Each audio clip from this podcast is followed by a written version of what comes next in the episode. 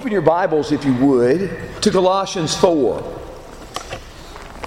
We have been thinking about the question and looking at the question what did churches in the New Testament do when they came together? We have seen that when they came together, they partook of the Lord's Supper. When they came together, they, uh, they sang, they prayed. And we also see when they came together, they read Scripture and they taught from Scripture. We have also tried to stress that these things they did when they came together were fundamental for their spiritual lives. But in Colossians 4, as Paul was writing to the church at Colossae and nears the end of the epistle, in verse 16, he says, When this letter is read among you, have it also read to the church of the Laodiceans. And you, for your part, read my letter that is coming from Laodicea. Now, I think, without going into detail, there's uh, some good reason to think that the letter from Laodicea is the book of Ephesians, and there's some manuscript reasons uh, for that. But he said, You read this letter. See, this letter is read. And when it's read, also read this letter. And uh, the same kind of idea appears in 1 Thessalonians chapter 5. In 1 Thessalonians chapter 5 and verse 27, when they came together, they read the words of the apostles. In 1 Thessalonians 5 27, I adjure you by the Lord to have this letter read to all the brethren. So, specifically, at the end of a couple of these epistles of Paul, he states that this letter is to be read among the brethren. You also see that implied in a passage like Revelation 1 and verse 3. Blessed is he who reads. And uh, also in 1 Timothy chapter 4 and verse 13, when Paul tells Timothy to give attention to reading, the idea may be the public reading of Scripture. They came together sometimes to read the Word. I want to tell you that is a skill that doesn't come easily. I understand Paul writing Timothy and saying, give attention to reading. Read the scriptures well. There's a couple of preachers that I could mention. One is older than me, and one is younger than me, that I have noticed in scripture, in, in, sermons, are particularly adept at, script, at scripture reading. They, they, they do a tremendous job with just reading the scripture. I have tried to improve. Not there yet, but uh, my problem is sometimes omitting words that are there or adding ones that aren't. But it is a skill that we need to work at. And not only is it true when that people came together to read, but also there was teaching involved. There was instruction. There was guidance. And this was true from the very earliest times that we see churches existing. In Acts 2, as the gospel is preached, and 3,000 are baptized um, at this message of the death and burial and resurrection of Jesus. The Bible says the disciples in Acts 2:42 were continually devoting themselves to the apostles' teaching. To the apostles' teaching. The apostles are teaching them. They are instructing them and they are guiding them in the things of God, the words of Jesus, as Jesus said they would in John 14 through 16. Look at Acts 11, verse 26. I hope some of you recognize Acts 11 26 is where the disciples are first called Christians there at Antioch. That's not the part of the verse, though, we're going to emphasize right now. But the text tells us in Acts 11 26, when he found him, he brought him to Antioch, and for an entire year, this is, this is Barnabas finding Saul or Paul. When he found him, he brought him to Antioch. For an entire year, they met with the church and taught considerable numbers. Now, it seems like to me that this teaching considerable numbers, that at least a large part of that is taking place in the assembly. I, no doubt, knowing Paul and Barnabas, it was not limited to there. But, but in the assembly, they met together and they taught the Word of God. In Acts 14, verse 27, the Bible says that when Paul and Barnabas had finished their first journey, they came back and reported all the things that God had done with them and how He had opened a door of faith to the Gentiles. But He's speaking to the church, He's preaching to the church, He's preaching to them, He's telling them what happened on those journeys. And in telling them, He is emphasizing that God was opening up a door for them. He's emphasizing God's hand in the progress of the gospel, just like the book of Acts does. In Acts 20 and verse 7, as the Bible says, on the first day of the week, when we were gathered together to break bread, Paul began to talk with them. Paul began talking with them, intending to leave the next day, and he prolonged his message until midnight. Paul is speaking and preaching and teaching in this time they came together. You see, when early Christians met, there was much attention paid to the Word, to reading it, to explaining it, to talking about it, and really, this shouldn't surprise us. Because there's always been a close connection between worship and reading the Word. But, but let's look back at the synagogue services in the New Testament. There are two synagogue services that are mentioned in the New Testament in Luke 4 and Acts 13. And I think you can see, you see the point that as disciples, as these people gather in synagogues, that they did much the same thing that the early believers did.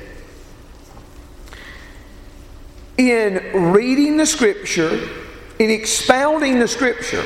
Now, Luke 4, Luke 4 is very interesting because Jesus is the one at his hometown synagogue at Nazareth.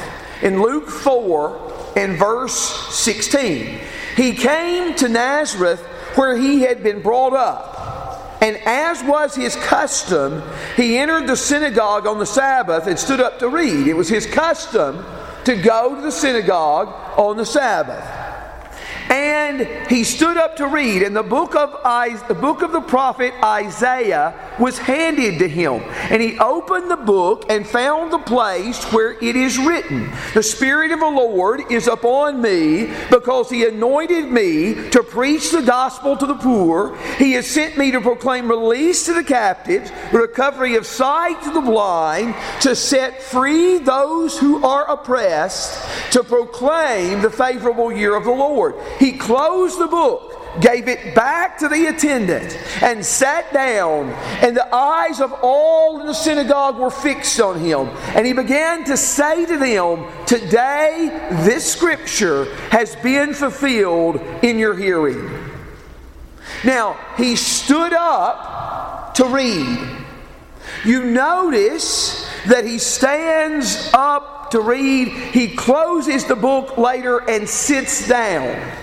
One of the theories, it seems, behind this is they stood up to read, they sat down to comment on Scripture.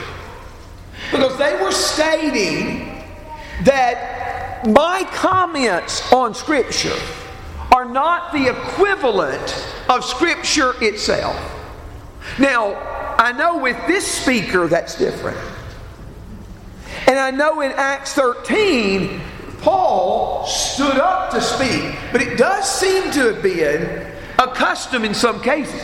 Now, also a custom that I've had more trouble documenting, and I know I shared it here, but it seems to have been a custom that they would have let any male preach, but they chose the most educated male to read. Now, I want you to think about that. Think about that. We think sometimes that a scripture reading is where we put someone who's rightly inexperienced and maybe they can't do much damage.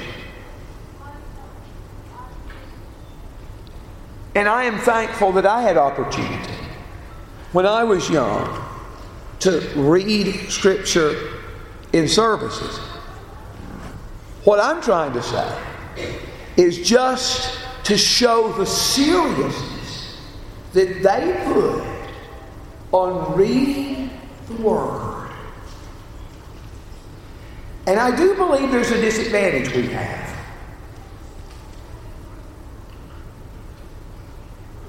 Our disadvantage in the midst of a society where you can record everything is we may not pay attention to it as closely the first time and often memorize nothing. They, in a culture where not everyone has access to a book, pay the most, most diligent attention when that word is read. They're listening closely. And Jesus stood up. It's interesting to me. He doesn't just quote. He could have. But he read it. He read it. He closed the book. Most of this is scripture reading. Only briefly do we know his comments. He said, Today, the scripture is fulfilled in your sight. Jesus is the fulfillment of Scripture. Now, there's another synagogue service recorded in Acts 13. This is on Paul and Paul and Barnabas and their first journey, and they're at Antioch of Pisidia. They go to the synagogue, and on verse 14, it says, Going on from Perga, they arrived at Pisidian Antioch on the Sabbath day, they went into the synagogue after the reading of the law and the prophets. So, one of the things we're trying to establish is just in Jewish synagogue worship, they read the word, they read the scripture, they read the law, they read the prophets. But they had a reading from the law, they had a reading from the prophets, and it said, after that reading, the officials said to Paul, Brethren, if you have any word of exhortation, speak on. Now, this particular account only mentions the reading and focuses on great detail on the exposition of the reading. And really, in a certain sense, what the sermon of Paul emphasizes is what Jesus said back in Luke 4. Today, this scripture is fulfilled in your hearing. He's emphasizing how all the Old Testament points to Jesus and finds its fulfillment in him. He is preaching the kind of thing in the synagogue that maybe Jesus was preaching, and maybe Jesus, and certainly Jesus was summing up in um, in some way. So, again, the importance of simply reading the Word and teaching the Word. In Acts 15, verse 21, the Bible tells us, from Moses, from Moses, from ancient times, has in every city those who preach him, since he is read in the synagogues every Sabbath. There's a great value in reading personally. How are you doing in your daily reading? There's a great value in reading personally the Scripture.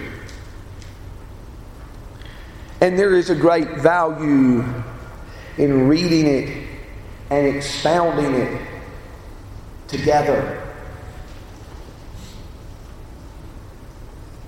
As we open this book, it is a statement that God and His revelation through this scripture is what this group of people share in common.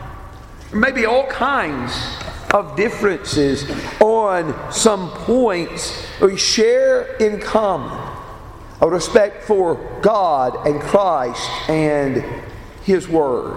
And Ryan has pointed out those things well. This was not carefully orchestrated, but his was a good hour and a half introduction to this sermon. And but one of the things I want to stress, as I stated earlier, that always what we do when we're together, what we're doing is not just incidental or insignificant. It's fundamental to our spiritual life. Look at Luke 10, if you would. Luke 10. This is not in the context of a meeting of an early church. This is not in the context of the meeting of a Jewish synagogue. But I want you to see the priority that Jesus places on the Word. And the priority that Jesus places upon listening to teaching from the Word. In Luke chapter 10, verse 38, right after the Good Samaritan, it says, as they were traveling along, he entered a village, and a woman named Martha welcomed him into her home. She had a sister called Mary who was seated at the Lord's feet, listening to his word. But Martha was distracted with all her preparations. And she came up to him and said, Lord, do you not care that my sister has left me to do all the serving alone? Then tell her to help me. But the Lord answered and said to her, Martha, Martha, you are worried and bothered about so many things, but only one thing is necessary. For Mary has chosen the good part, which shall not be taken away from her. Martha has welcomed Jesus into her home. That's a noble thing. That's a good thing. I assume that all this preparation that Martha is distracted with is preparation for Jesus. She has invited the greatest of all guests into her home. She has the opportunity for him to be there with them. And she is busy with preparations. And she is aggravated at her sister who dares to be the lazy as to sit there and listen to the words of Jesus while she's busy. And she says, Lord, don't you care that she's left me alone to do all this serving? And Jesus said, Mary has chosen the good part. You are worried and bothered about so many things. She's chosen the good part, which will not be taken away from her. Even preparing a meal for Jesus is not as important as sitting at his feet and listen to what he said.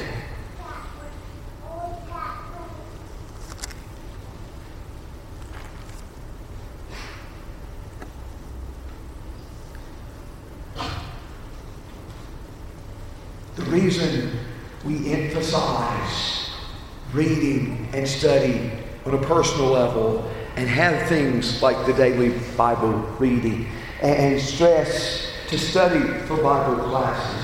The reason that we emphasize the preaching and reading of the Word is because of passages like this. Because it is fundamental to our relationship with God to listen to Him. To listen to Him. For He has the instruction on which we base our lives. Now, we could go into more detail with any of these passages that we're about to look at. I want us to look at about three Old Testament passages. And I want us to see that there's always been a close connection between worshiping God and listening to His Word. Just like Mary was doing. Mary was sitting at His feet, listening to His Word. There's always been a close connection between these. Now, the first passage that we look at together is in Deuteronomy 31. Deuteronomy 31 in verses 9 through 13. Let's just read a little bit and we will state the context if it is not apparent from the reading. So Moses wrote this law and gave it to the priests, the sons of Levi, who carry the ark of the covenant of the Lord, and to all the elders of Israel. Then Moses commanded them, saying, At the end of every seven years, at the time of the remission of debts, at the feast of booths, when all Israel comes to appear before the Lord your God at the place he will choose, you will read this law in front of all Israel in their hearing. Assemble the people, the men, the women, and the children, and the alien who is in your town, in order that they may hear and they may learn and they may fear the Lord your God and be careful to observe all the words of this law. Their children who have not known will hear and learn to fear the Lord your God as long as you live on the land which you're about to cross the Jordan to possess. The Feast of Booths, or the Feast of Tabernacles, took place in the seventh month.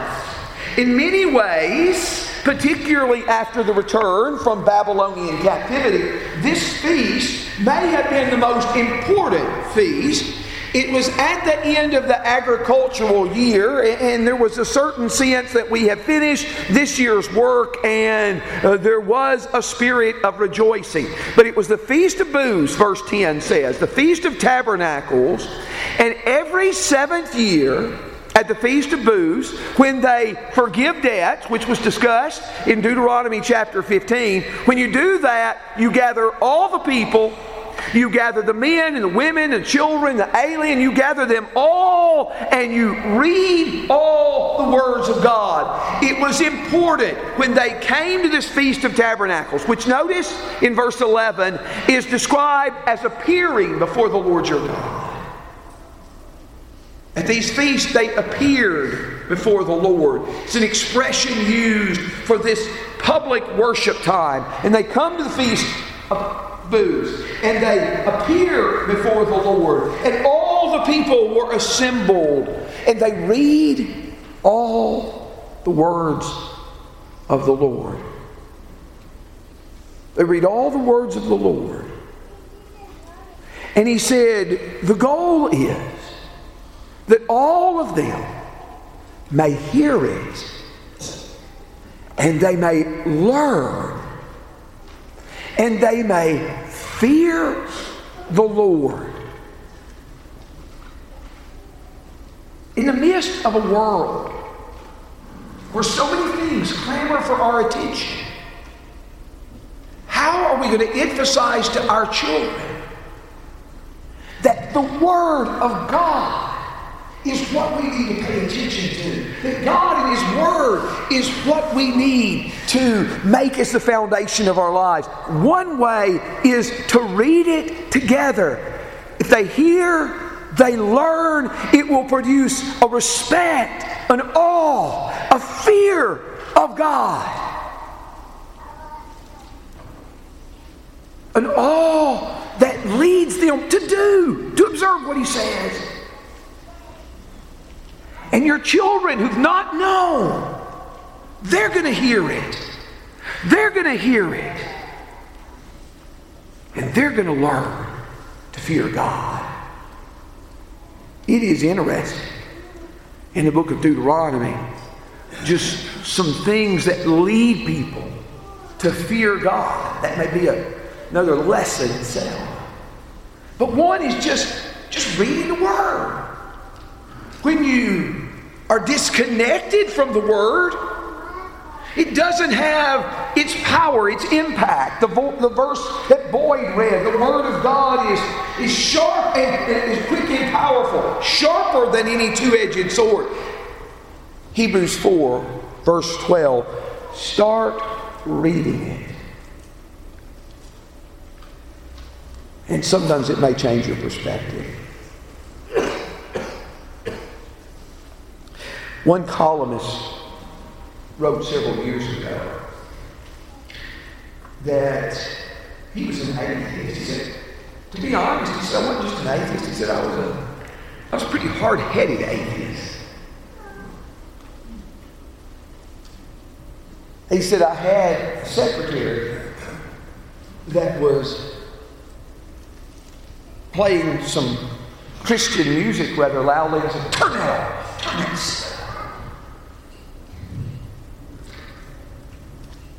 But he said, in the process of his work, he said he had to go to a prison in South America.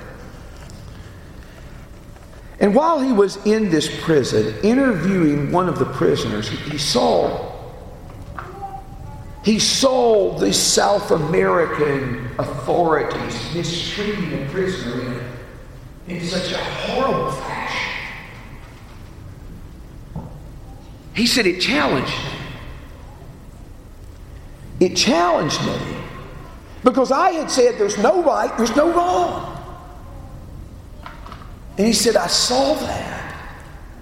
And I knew there's something wrong. There's got to be something wrong because this is not right. So he said, My first step was I understood there was a right and wrong. A few years later, I'm in Arkansas. I'm interviewing a death row prisoner who is borderline mentally handicapped. And he said, he quoted the scripture. And he said, I didn't say anything, but he said, I thought to myself, here is this condemned criminal. This person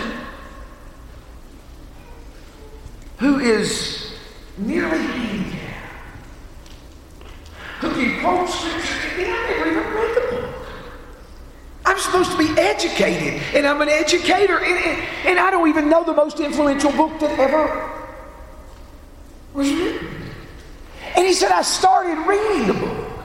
I started reading it just from the standpoint of seeing what it said and seeing why people talked about it.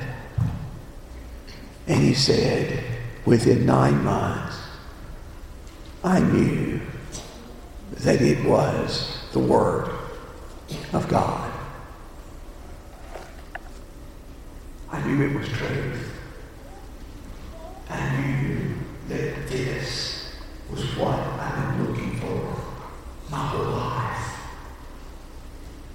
Just reading the Word led him to that conviction. What can it do for you? What can it do for your children? and your grandchildren.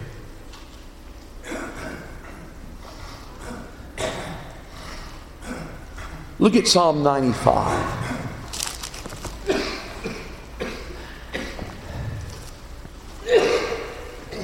Psalm 95. What I want us to see is that really this whole psalm is a call to worship, an appeal to worship. But I want us to see, particularly when we get to verses 6 to 8, the close connection between worship and listening to Scripture. In Psalm 95, Oh, come, let us sing for joy to the Lord. Let us shout joyfully to the rock of our salvation. Let us come before his presence with thanksgiving. Let us shout joyfully to him with psalms. For the Lord is a great king and a great king above all gods, in whose hand are the depths of the earth. The peaks of the mountains are his. The sea is his, for it is he who made made it and his hands formed the dry land. Come let us worship. Let us bow down. Let us kneel before the Lord, our Maker. For He is our God, and we are the people of His pasture and the sheep of His hand. Today, if you hear His voice, do not harden your hearts as at Meribah and in the days of Massah in the wilderness. So, all this description of God as God and God as King in verses 1 through 5, this is to lead us in verse 6 to worship, to bow down, to kneel before the Lord our Maker. We worship Him, we bow down before Him, and we kneel. And then He says, Today, if you hear His voice, do not harden your heart. It seems like in Jewish history, sometimes that was used in synagogue services as people came in and they read this word. Today, if you hear his voice, do not harden your heart. And that's always good instruction for us. When we listen to the reading of the Word, when we listen to the preaching of the Word, when we listen to the teaching of the Word, today, if you hear his voice, do not harden your heart. When we hear the word and the word convicts us, act on that. Today, if you hear his voice, don't harden your hearts. But my point in reading it is the close connection between worshiping, bowing down, and hearing his word. One more passage that I wanted to use is Nehemiah 8. Nehemiah 8. In this passage, Nehemiah and Ezra appear together. The passage tells us about a podium that was built for this occasion. It goes into detail in verse 4, talking about uh, all the people uh, that were with Ezra uh, near the front. But um, it tells us the setting is the first day of the seventh month, and they all came together at the water gate, in front of the water gate. And the text tells us, let's focus beginning with verse 5. It says, Ezra opened the book in the sight of all the people, for he was standing above the people, and when he opened it, all the people stood up. Now, we talked earlier about standing up to read. Here, when he opened the book, everyone stands up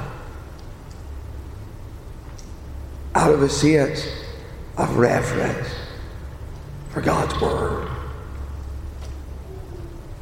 In verse 6, Ezra blessed the Lord, the great God, and all the people answered Amen and Amen while lifting up their hands. They bowed low and worshiped the Lord with their faces to the ground. Verse 8, they read from the law, from the book, from the law of God, translating to give the sense so that they understood the reading.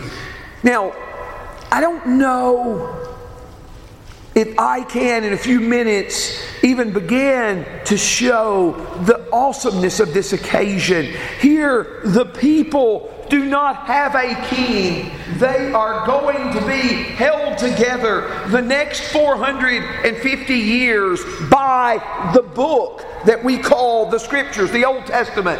And Ezra takes that book and they reverence that book and they stand up and they listen to him read the book. And the Bible tells us in verse 3, earlier it says, they read from this book from early morning till midday. And all the people were attentive. I hear stories from people who preach in places like Ethiopia, in places like Sierra Leone, in places like Kenya, Kenya, that they will preach and one preacher will follow another and they will be there five and six hours and at sometimes the people get mad because they wanted to hear more.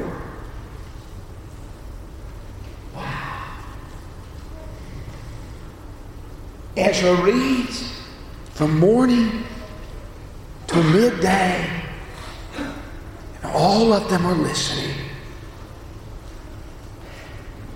And they're reading it. And they're not only reading it, verse 8, the idea of giving sense. Maybe it was they were providing an Aramaic translation of the Hebrew original and explaining difficult parts, but there's some kind of exposition going on.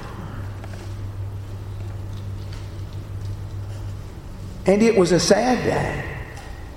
And it was a happy day.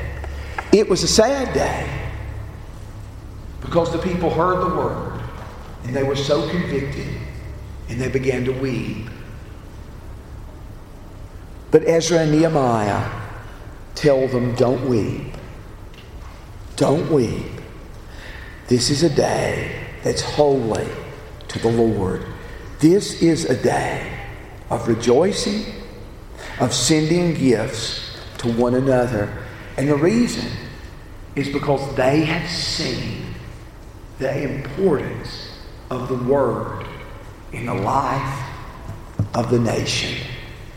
May we see the importance of the Word in our spiritual life individually, in our life together corporately. Let us pray. O Lord our God, what an awesome thing that you have revealed yourself to us in Scripture.